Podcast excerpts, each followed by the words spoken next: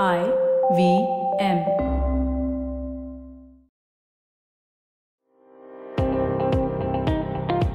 Welcome to All Things Policy, a daily podcast supported by Pragati, a flagship media initiative of the Takshashila Institution. We're a bunch of policy nerds based in Bengaluru, and we like to bring a fresh perspective to Indian affairs and an Indian perspective to global affairs. So grab a cup of coffee, sit back, and join us for today's chat. Hello and welcome to another episode of All Things Policy. My name is Sudisha and I'm a junior research scholar with the Takshashila Institution, where I work with Sridhar on a project called 20 Million Jobs, where we paint a picture of how India's policy landscape will look like for creating 20 million jobs per year. Today, I have with me Nitya, who was a batchmate of mine when I was studying in Takshashila's GCPP program. She has a bachelor's degree in political science from Gargi University, and now she's going to pursue her master's in public policy from OP Jindal University. Hi, Nitya, welcome to the show. Hi, Sudisha. Thank you for inviting me. I'm I am in awe of everything that Takshashila does, and uh, it is definitely a pleasure to be back on this platform. Thanks, Nitya. So, today we are going to talk about the low women's labor force participation rate in India. So, I was reading news recently and I, I saw that in one of the latest surveys, uh, it's been pointed out that the labor force participation in India has increased slightly in the last one year. So, around 2017 18 it was hovering around 18% in India, which is incredibly low when you compare it with the international average of around 48%. But recently it's been pointed out that this labor force participation has increased to around 25.1%, which is pointed out in a PLFS survey done by the National Statistical Office. But it's still not enough. Let's be very clear on that. we are far from where we want to be in terms of women participating in our labor force. So, I wanted to cover the reasons why we have such a low female labor force participation in India. And I think in the last segment of the podcast, I wanted to touch on what exactly will take us there, right? Where we can boast about that we have a country where women are participating in the labor force. Uh, so let's start with uh, some reasons, and I would like to hear from you on why do you think we have so few women participating in jobs in India? Right. The thing is that if we look at the broader periods of time from say 2005 to 2020, actually if, I, if we divide the time frames based on the surveys that were conducted, the levels have dropped consistently, the levels of participation.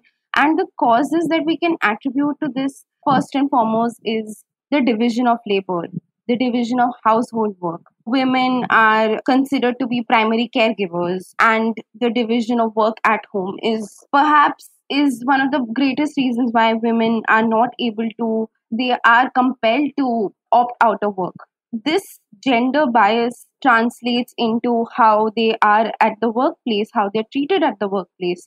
Women, for instance, there are legal caps on their participation, if, if I may divulge into. The factory laws in the manufacturing sector, they put a cap on the work hours for women, and that is not done for men, which is the reason why they are not hired enough in the manufacturing sector. This is perhaps also seen in the maternity benefits that are given to women. The policies recognize women as the primary caregiver, which is the reason why the law is for them. But in countries like Sweden, if you look at, they have not identified just women as the caregivers and they they it is quite gender neutral. It's for both the parents. So what happens when women take maternity benefits? They take a break. And that leads to a significant drop in their income levels when they rejoin back. And it's very difficult to join back because the opportunities for them because of the break that they've taken the maternity break that they've taken significantly drop. So it's not equal in any sense these two points covered, I particularly believe that there are policies that are trying to provide a solution for this drop in employment, but it hasn't had the effect it intended to. It has had the opposite effect. So that's what I think are the primary reasons. But I would love to hear more from you about what you think um, could be more reasons why women are not equal partners in the workforce. Yeah, so uh, fortunately, in, in the project that I just mentioned, I've been working on at Takshashila, uh, I've done quite a bit of research on why women labor force participation rate is so low. And I think one of the primary reasons is that there's occupational segregation in India, which means, uh, for anyone who's not aware of the term, it means that in particular occupations or jobs, the roles of men and women are divided. So, if you look at agriculture, for example, so nowadays, I would say ever since the Green Revolution in India, there's been a lot of um, use of machineries and just in, in, in general, automation is increasing, right? So, uh, it's the men who are required to operate those heavy machineries and to, right? There's no place for women there. So, what they're left with is work on the fields so they are harvesting, they are sowing crops and all that, right? They're weeding and other tertiary activities which happen in agriculture. Now, these activities are not recognized as valid activities in agriculture, right? It's basically a part of their household work that your husband is going to a factory for processing of whatever crop that is being grown. And you have to cook for your family you have to wash clothes and then when it's afternoon you have to go to the fields and you have to do this work because the field belongs to you right? So there's there's this huge occupational segregation. I've i've seen this in person also when i visited uh, himachal for example right? You go to himachal pradesh and you see that because it's a tourism based industry there you will see that there are a lot of uh, breakfast shops there and you will see that they are making all these Indian breakfasts for all the tourists that are there. And when you enter those shops, it's the man who is managing the household, but it's the women who are cooking there. And the woman is generally their wife or their daughter. And there's no recognition for that work. It's a part of your household work, so it goes unpaid. So that's one of the big reasons why women's role is just not identified in terms of participation in the labor force. It's just like something that they just have to do because they exist. I think another reason is that there is a rise in disposable income in India. So we cover this a lot that India has gotten richer, even though it has not increased the number of jobs. So uh, by that we mean that just imagine a family, right, where the husband is earning enough for the wife, for their parents, for the children. And there's just no need for someone else to participate in the labor force.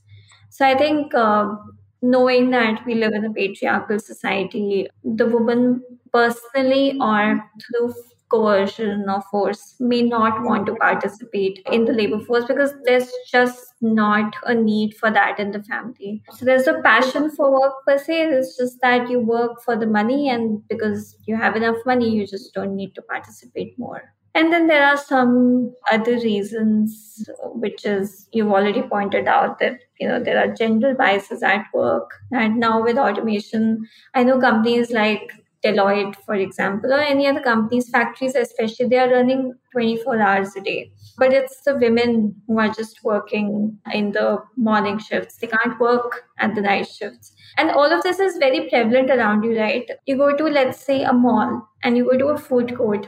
You visit in the morning and you see that women are at the counters, they're making your junk food or whatever. And you go late night and you'll see that it's just men there are no women there. And that's the reason why, because of safety issues and maybe perhaps it's even in the labor laws that women are not required to do heavy work, uh, to work with heavy machinery. All of these little factors, right, they combine together to become one complex problem, which is that we just don't have a social and economic landscape for women to thrive in right? It's not easy for them to go out of their homes get a job, work. When they are being hired they are not at a position to be hired above men because of you know all the maternity leave things that you know. And we have to think from the perspective of men also right? That because of covid so many businesses have incurred losses and they just don't have enough money to give to any employee right so I think the bias occurs because of that also, that these businesses are just not profitable enough. So they want to have employees who can stick around and kind of, and not women who might need maternity leave or who might need to take care of the parents at home or whatever household duties that you know they are or they might want to leave at 5 p.m because they have to take care of their kids or whatever right all the unpaid chores that become a part of a woman's life without her even asking for it. So all these issues combine to become a problem. So now let's now that we've uh, discussed this, I think we can take a break and we'll return shortly.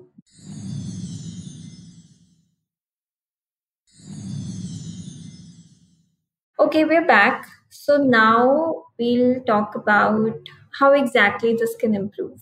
I'd like to know from you, Nitya, what you think are some of the ways in which women can be encouraged to participate more in the labor force. Right. To answer this, I would like to share a personal experience that I had uh, encountered when I was working with the women community in Delhi as a part of non-for-profit organization. So we were working with a set of women and they were eager to start something on their own. And these are women from the lower rungs of the society who do not have enough capital or resources to start something on their own. And some of the hindrances that they were facing to start anything, say, even if they want to create some craft or utility products, was that they didn't have enough internet resources to learn things. What usually happened is that if the household had one internet connection, a data pack, it would get exhausted due to their children attending online classes and they wouldn't have the internet to take training sessions that we were trying to provide them. So these are the problems that they were facing to start anything on their own. So I believe that a lot of times when opportunities, if we want to create entrepreneurship as a space for women where they can work on their own terms, they can work on can work according to what their capabilities are. So, for that, we need more strong policies where we are able to kickstart their careers through this path. So, I believe entrepreneurship to be very promising, provided if there are adequate resources that women can have an access to.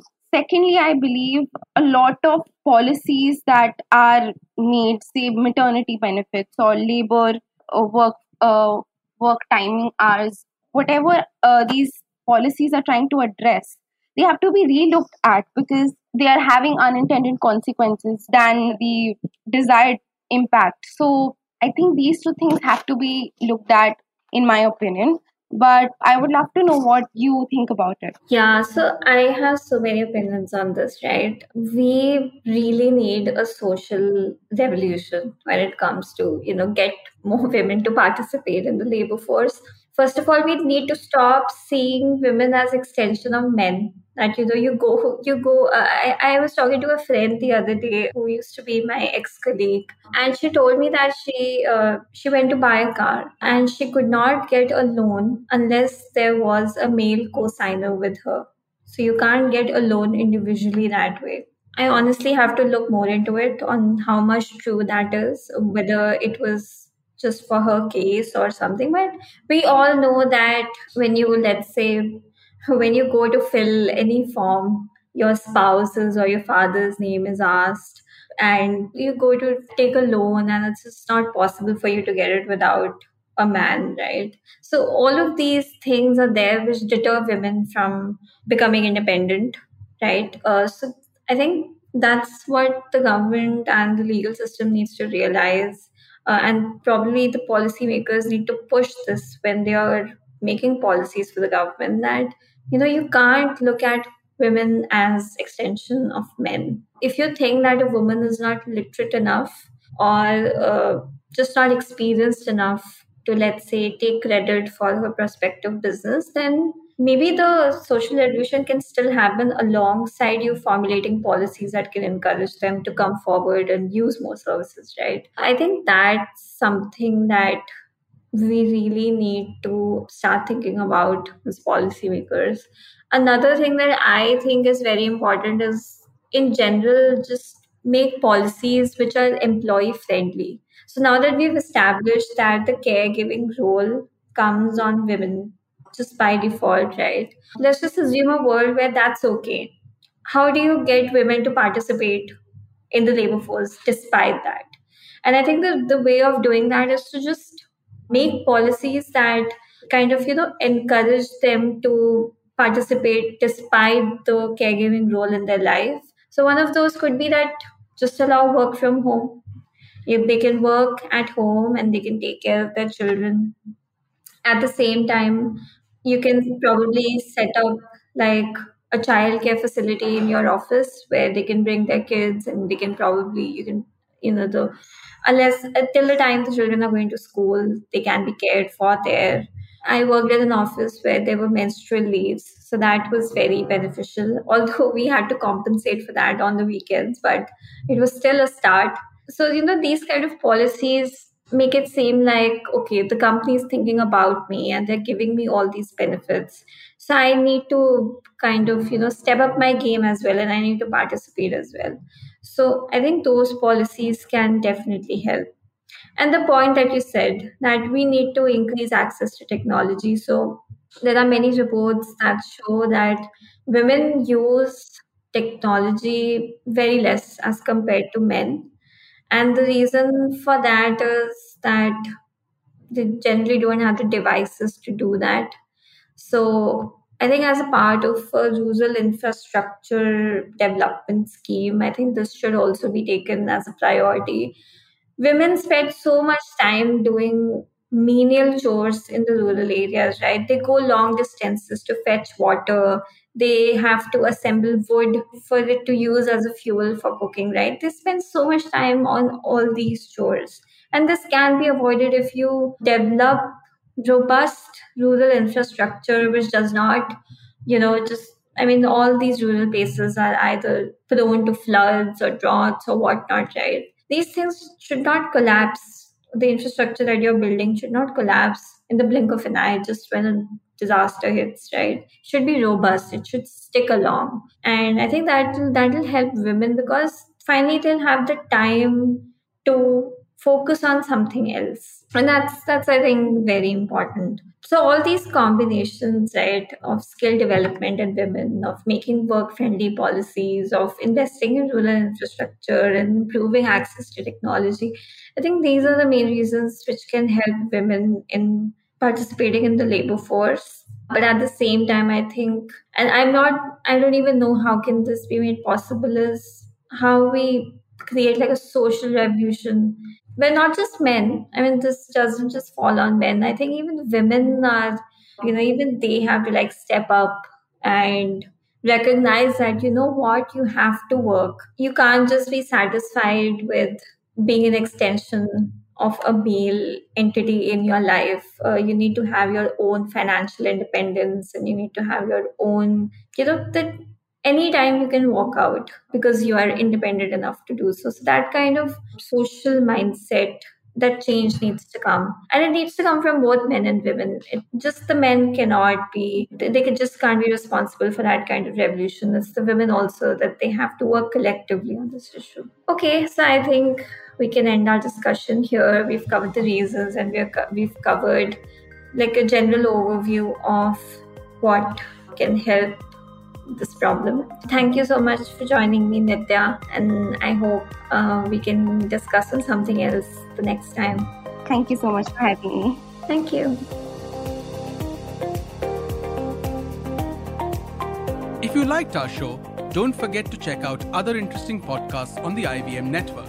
You can tune into them on the IVM Podcast app, ivmpodcast.com, or wherever you listen to your podcasts. You can also follow IVM on social media. The handle is at IVM Podcasts on Twitter, Facebook, and Instagram. And hey, if you'd like to dive into Takshashila's research on technology, strategy, and economic affairs, check us out at our Twitter handle at Takshashila INST or our website takshashila.org.in.